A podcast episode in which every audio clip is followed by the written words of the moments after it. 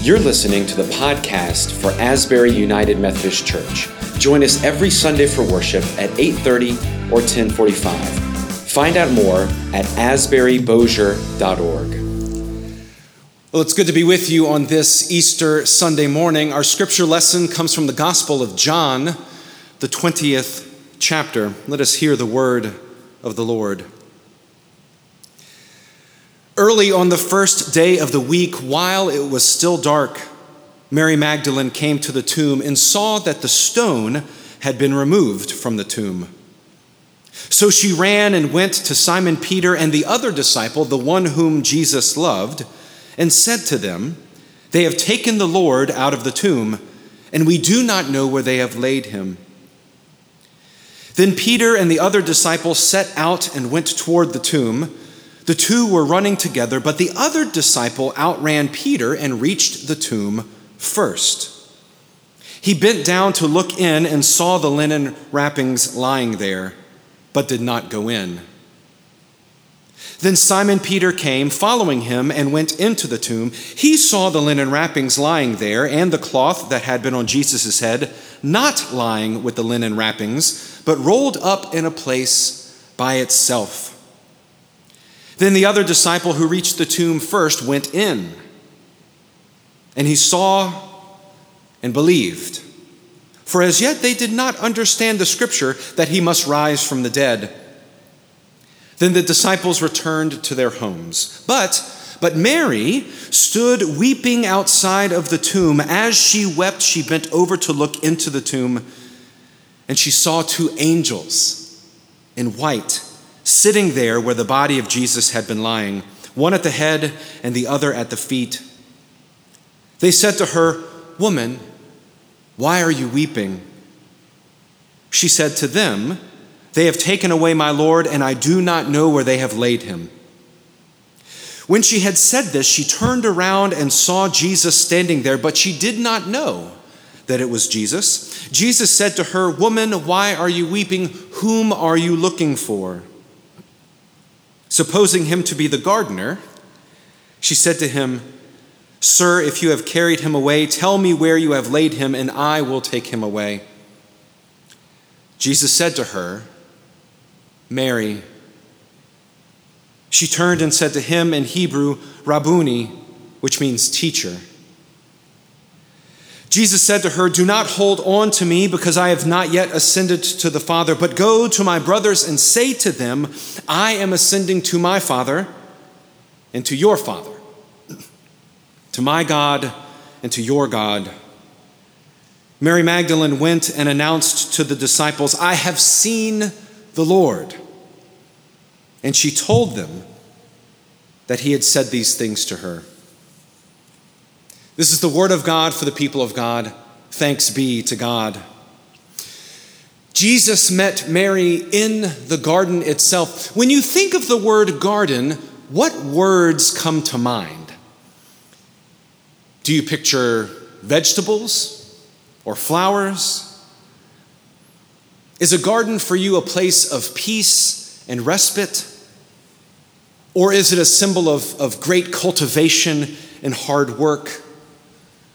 Maybe the answer is simply yes, all of those things. I, I, really love the boards that families have been painting for our prayer garden bridge uh, that we will soon rebuild, not only because it is a picture of hope in a time when we need symbols such as these to give us hope, but a bridge into a garden is also the story of our faith.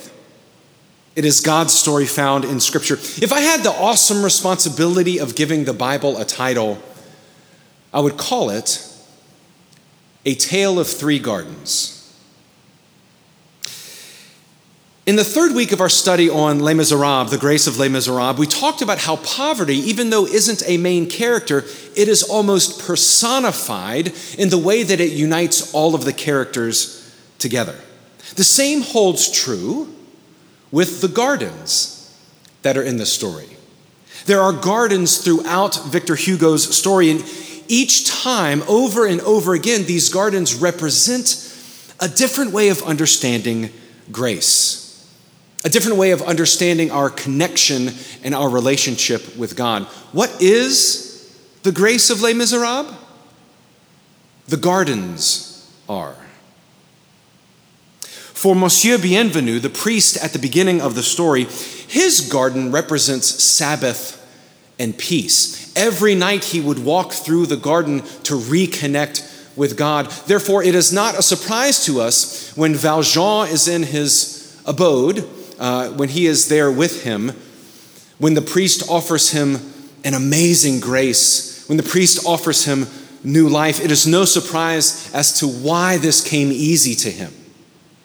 This constant connection with God, this constant walking through the garden of peace, transformed who he was. Grace was a second nature to the priest. It is no surprise that offering forgiveness to another human being was something very easy for him. The priest's garden reminds us of the Garden of Eden. It reminds us of a time in which God and humanity walked with one another in the cool of the evening breeze without sin, without shame, and without compromise.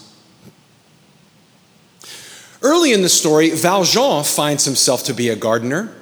The convent that is giving them sanctuary employs him to till and keep their garden. This garden, even though it offers them sanctuary, isn't really a peaceful place. It's not quite Sabbath. For Valjean, it represents hard work and cultivation. And this is his story. His story is not the Garden of Eden, his story is the Garden of Gethsemane, this place of struggle, this place of wrestling with God. Father, take this cup from me, but not my will, your will be done. And that is his story throughout the whole story of Les Miserables. That is how he understands grace. It is a daily act, it is a daily choice to live out that grace and to choose the good. He is in a perpetual Gethsemane until he finally realizes at the end of the story the grace that he had all along. For Marius and Cosette, uh, gardens represent this reckless abandon, this unkept, wild nature. They meet in secret as lovers in, in uh, the garden that Cosette is near. It's, it's unkept, it's, it's wild, it's uncultivated, it's passionate. This story reminds us of that unexpected, reckless love of God that sometimes comes out of the blue, that meets us where we are. For those living on the streets of Paris, the community gardens represent God's providence. That is where they go to seek refuge. That is where they go to forage for food or to beg for alms from passerbys. It reminds us that God offers us everything that we need. You know, it's interesting in the story, during the uprising of 1832, all of the public gardens are closed. How true that when we are at war with one another, sometimes God's providence and God's presence seems shuttered. And quite often it is the most vulnerable of us who have to pay that price. Hugo, Victor Hugo, leaves us with a stirring image at the end of the story. At the end of the story, Marius and Cosette are married, and it is this hopeful picture. Valjean has found peace. Uh, Marius has reconciled with his uh, grandfather. But at the end of the story, we see two children begging on the street. Even in the midst of hope, even in the midst of resurrection, even in the midst of new abundant life, there is still work to be done. It is also a reminder not to go back to exactly the way things were. The point of the uprising of 1832 was not to go back to the way things were. The point of the resurrection is not to go back to the way things were before the resurrection. Today we celebrate the hope of abundant life. Death has been defeated. The rules of this broken world no longer apply. When our story ends with life, there is nothing to fear. There's new wine for new wineskins. And yet, the temptation is for tomorrow, the day after Resurrection Day, to go back to the way things were. Is there no more important longing for us than to go back to normal? Go back to work, to go back to the things that we miss but not at the expense of the things that we have now. After the resurrection, Peter and several other disciples they went back to fishing. They went back to what they did before they met Jesus. We're not told why they go back, but I would imagine that even after seeing resurrection with their own eyes, they were asking themselves, well, what do we do now? Everything has changed. What do we do? So they go back to what is familiar, to what was familiar. It's interesting, Jesus goes to meet them on the lakeshore and he calls out to them and says, Children, you have no fish, have you? To go back to the way things were is not going to work. We may go back and try to fish like we once did, and then we will hear Jesus calling to us as well. You haven't caught anything, have you? Come to the lakeshore. Come to the resurrected Lord. I have the fish here. The problem isn't that they were fishing. I hope that's never the problem. The problem is they were fishing for the wrong thing. Jesus called them to fish for people, to go out and to spread the gospel, and now they have an opportunity to change the world. Jesus is alive, the rules have changed. But yet they go back to what they knew. They go back fishing. The point isn't to go back and figure out how resurrection works in the things that we were doing. Rather, we are called to allow the resurrection to now dictate what we do moving forward. Our first job as humanity was to till and keep the garden. That hasn't changed. That job description still holds. But now we are called to invite people into the garden and to bring the garden out into the world. You know, it's interesting looking back, the kingdom, the kingdom of God is always seen most clearly in the past. It's amazing to see the seeds that God was planting all along. For example, our first meeting at Asbury Green was talking about how to reinvent our prayer garden. Little did we know the sign of hope it would be to rebuild the bridge going into the garden, asking children and families to offer pictures of hope. Several months ago, I purchased a fancy podcasting microphone because I had a great idea for a podcast. Little did I know that I would be using it every day to offer videos while we are apart. At the beginning of Lent, we talked about a Jubilee fund for debt forgiveness, to give people a chance. Little did I know how important this kind of idea would be for the entire world.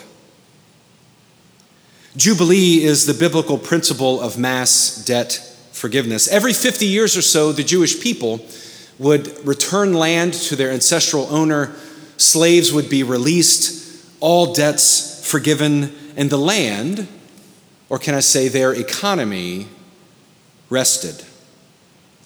In other words, every 50 years or so, every other, uh, every other generation, there was a great pause in the mechanism of their world.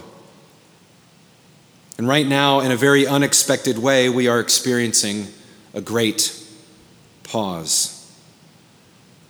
The mechanism of the world is resting, so to speak. And it isn't easy. I heard a story on NPR this weekend of a farmer who is begging to open up parts of our economy, to open up supply, train, supply chains. They have the food, and it's going to go to waste if the economy in some way isn't reopened. And you also hear stories of people who have lost loved ones because of the spread of this virus. What are we to do? How are we to navigate this? Every 50 years, the Jewish people paused the mechanism of the world to remind them of God. Now, I'm not saying that God caused this great pause, but I am saying that through resurrection, God is calling us to look into the future. When things open up again, when we gather together once again as a church family, we must keep in mind that not every plant needs to be replanted. We're not called to go back and fish exactly in the same way that we had. Resurrection teaches us that the rules have been broken. Death no longer has its sting. Let us let this faith guide us into the future. Now, I'm not smart enough to know what needs to be planted and what needs to live in our memory. I hope at least to have something to say in August when our worship series starts. It will be called Canoeing the Mountains. When you're called to traverse the mountains, what do you do with the canoe that got you there? Navigating uncharted territory indeed. The great pause forces us to reconsider what it means to be the church to be resurrection people. You cannot put old wine in new wineskins. You cannot go back fishing the way we used to. Because if we do, we will find the resurrected Lord calling out to us saying, You haven't caught anything, have you? I don't know what tomorrow holds, but I do know that it will be full of abundant life. At least that is my faith. That is what the garden tomb teaches us. That is what it means for Christ to appear behind locked doors of fear and to call us by name and to bless us as he ascends, putting God's mission in our hands by the power of the Holy Spirit. Christ is risen. Christ is risen indeed. And even though there is this great pause, as if we are looking into the empty tomb, not knowing exactly what to do, may we one day go out into the world fishing for one another, calling out to one another, sharing the Spirit of Christ that no wall can contain, no rule can keep down this abundant life that not even death itself could contain. In the name of the Father, and of the Son, and of the Holy Spirit, Amen. Let us pray. Holy and loving God, as we move into this new day, keep us mindful of resurrection. Keep us mindful of your abundant life stave off the temptation to go back fishing the way that we once did. Call us to traverse the mountains of this world, reinventing the canoe that got us there. Help us to see the garden of our faith, Eden, Gethsemane, and the garden of resurrection, so that we might move into the fourth garden The garden that one day will be when heaven and earth become one, when there is a new heaven and a new earth, and Jerusalem comes down upon the earth, and heaven is there, and God and God's people are one in that great tree of life that will be planted at the center of it all, that great urban garden in which we will all be one. Help us to be gardeners. It was our first job. It is our job today. It will be our job tomorrow. We pray this in the name of Jesus Christ, who lives and reigns with you in the Holy Spirit, one God, now and forever. Amen.